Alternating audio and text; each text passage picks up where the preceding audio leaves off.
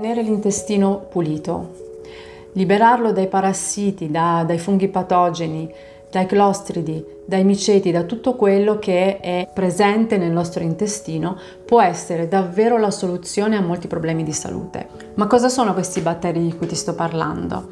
Devi sapere che la nostra flora batterica contiene un'infinità di batteri, sia buoni che meno buoni. E questo non è un problema se tutto rimane in simbiosi, cioè se tutto quanto rimane in ordine. Il problema nasce quando i batteri patogeni sono presenti in maniera maggiore rispetto a quelli buoni,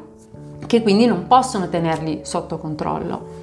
Devi sapere che eh, noi già alla nascita siamo forniti di una minima flora batterica che ci viene data in eredità da nostra madre, mentre invece ehm, quando ancora siamo nella pancia la nostra flora batterica è sterile. Poi piano piano si forma, si forma nei primi anni di vita, si formano le prime difese immunitarie e in base a quelli che sono i comportamenti che adotteremo nella vita riusciamo a formare la nostra flora batterica in una maniera eccellente oppure in una maniera pessima quindi dando delle, eh, delle, risorse pazzesche al nostro sistema immunitario, dando le nostre risorse incredibili al nostro organismo, oppure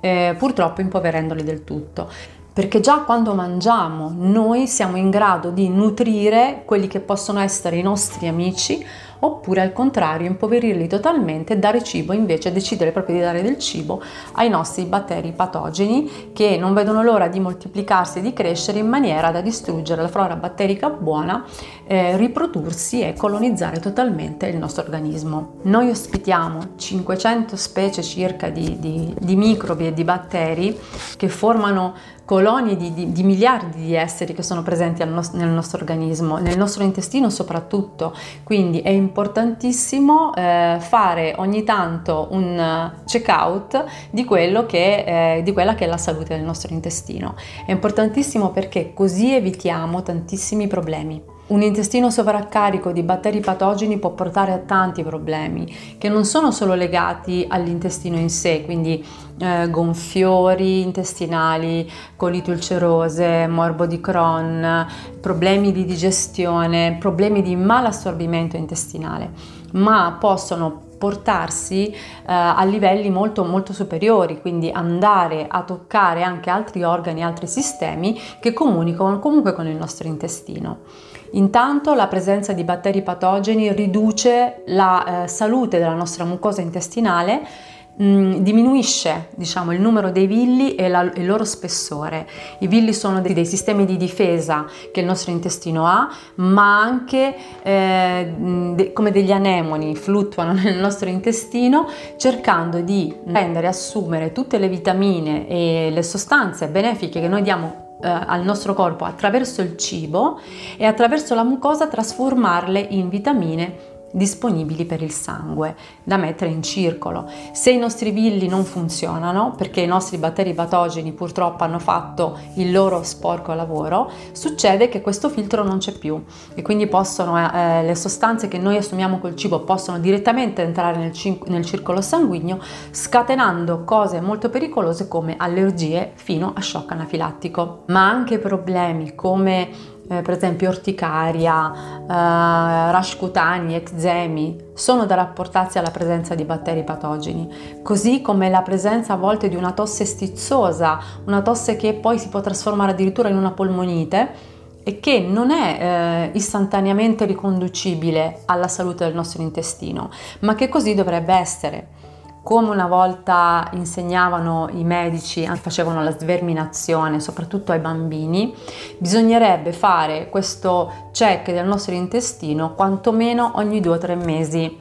eh, soprattutto, soprattutto, adesso, soprattutto in questo momento in cui eh, noi, eh, sì è vero, forse abbiamo tutto un po' più sterilizzato, però siamo comunque a contatto costantemente con cibi che nutrono la flora batterica patogena, con stress che riducono le nostre difese, soprattutto nell'intestino, e che ci producono dei disordini a livello intestinale, come per esempio anche stitichezza, diarrea, che poi si ripercuotono anche sugli altri organi. Per esempio anche problemi alle ossa. Sono dipendenti anche da una presenza eccessiva di flora batterica patogena nel nostro organismo o questo è molto frequente nei bambini, una presenza per esempio eccessiva di vermi intestinali come ossiuri o tenia possono causare disturbi del comportamento eh, come aggressività, sindrome da disordine d'attenzione, eh, attacchi di panico, problemi a prendere sonno, problemi di concentrazione. Quindi se tuo figlio ha questo tipo di disturbi,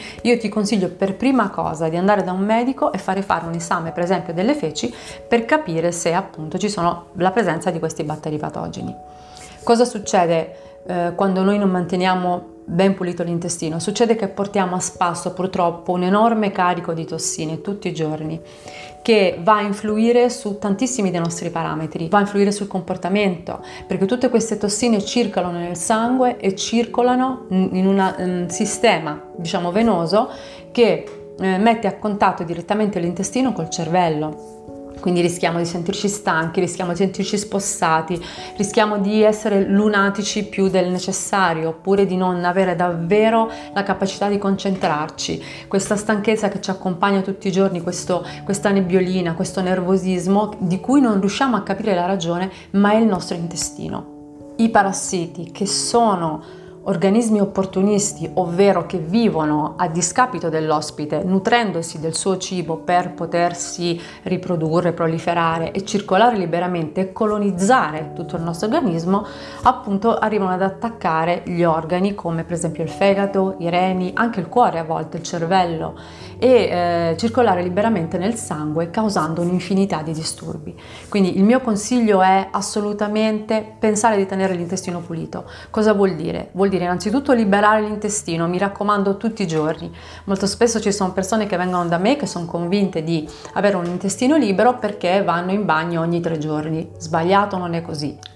Le sostanze tossiche che noi portiamo nel nostro intestino tutti i giorni sono altro che spazzatura, materiale di scarto che favorisce la produzione di sostanze veramente tossiche per il nostro organismo come cadaverina, putrescina, indolo, scatolo e come capirai dai nomi non sono sostanze benefiche. Di queste sostanze che si nutrono i nostri batteri patogeni. Quindi sta a noi eh, capire se vogliamo ancora nutrirli oppure li vogliamo far morire di fame. Diciamo loro che il nostro intestino non è il loro albergo a 5 stelle ehm, ed è come se eh, tu dessi veramente da mangiare al tuo nemico inconsapevolmente. È molto importante che tu tenga regolarmente proprio un diario di come sta il tuo intestino e lo curi regolarmente facendo anche dei protocolli antiparassitari che andrebbero fatti in questo periodo, per esempio, almeno ogni 40 giorni. Eh, io li consiglio minimo ogni 2-3 mesi. Questo perché? Appunto, come ti dicevo, il materiale di scarto che noi portiamo